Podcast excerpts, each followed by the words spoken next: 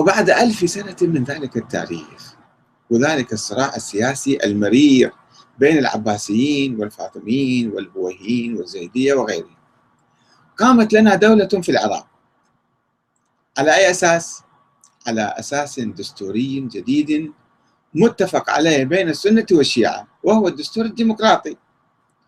وهو يغنينا عن الجدل الطائفي القديم والعتيق والعقيم أيضا.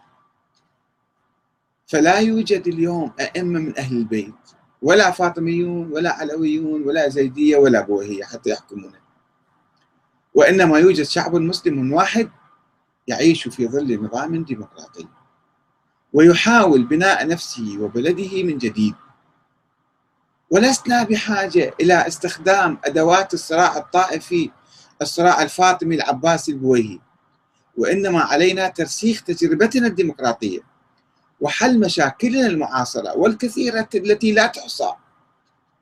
تكرمون من القمامة من جمع القمامة إلى الماء إلى الكهرباء إلى التعليم إلى الصحة إلى كل المسائل المتخلفين فيها إحنا.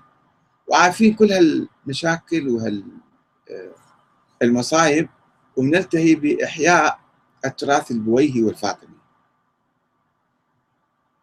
ولكن مع الأسف الشديد يقوم هذه الأيام بعض السياسيين الانتهازيين الذين يحاولون العزف على الوتر الطائفي وتحشيد الجماهير خلفهم في خضم المعركة الانتخابية بإثارة أمور لا تسمن ولا تغني من جوع مثل اعتبار يوم الغدير عيدا وطنيا. لا يكتفون بأن بعض المحافظات تحتفل المحافظات الشيعية مثلا تحتفل بهذا اليوم وتعطل لا يريدون أن يجعلوه يوما وطنيا لكل العراق مما يستفز الآخرين ويقوم بردود أفعال ضد هذا المشروع وبالتالي تشتعل المعركة الطائفية بالعراق. وتعطيل دوائر الدولة مما دفع فريقا من الطائفة الأخرى من أهل السنة إلى طرح اعتبار يوم السقيفة عيدا وطنيا. مقابلا إذا أنتم تجعلون يوم الغدير عيد وطني فنحن نجعل يوم السقيفة عيد وطني. وهذه لأول مرة أهل السنة يطرحون هذا الموضوع كعيد وطني. لا بس لأجل المزايدات الانتخابية.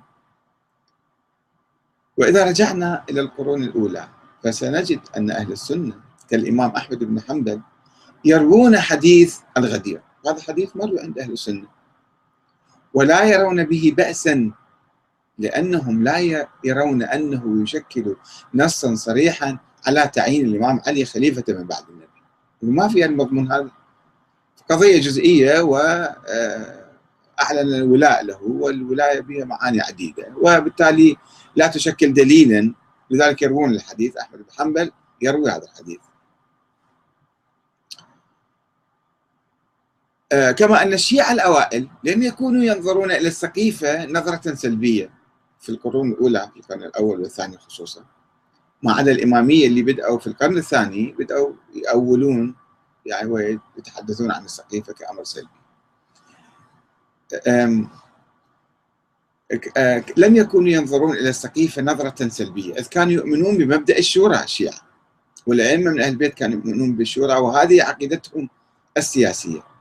بالرغم من وجود بعض الملاحظات الجزئية على عملية الشورى التي تمت بصورة سريعة شورى من السقيفة أقصد أو فلتة كما وصفها الخليفة عمر بن الخطاب رضي الله عنه.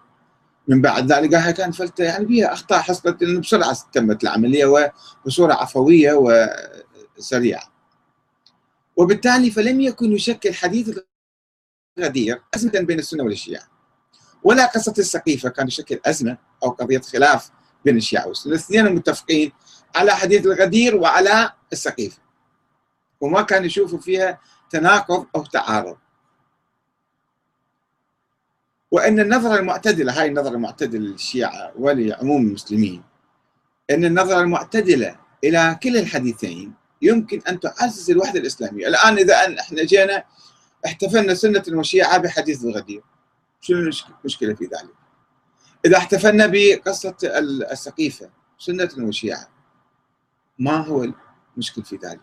ولكن المشكلة تكمن عند المتطرفين الذين يفسرون الأمور بشكل يعني متطرف ولكن يعني يمكن هذا يعزز حتى الوحدة الإسلامية الآن إذا إحنا اتفقنا على الاحتفال بيوم السقيفة وبيوم الغدير مع بعض.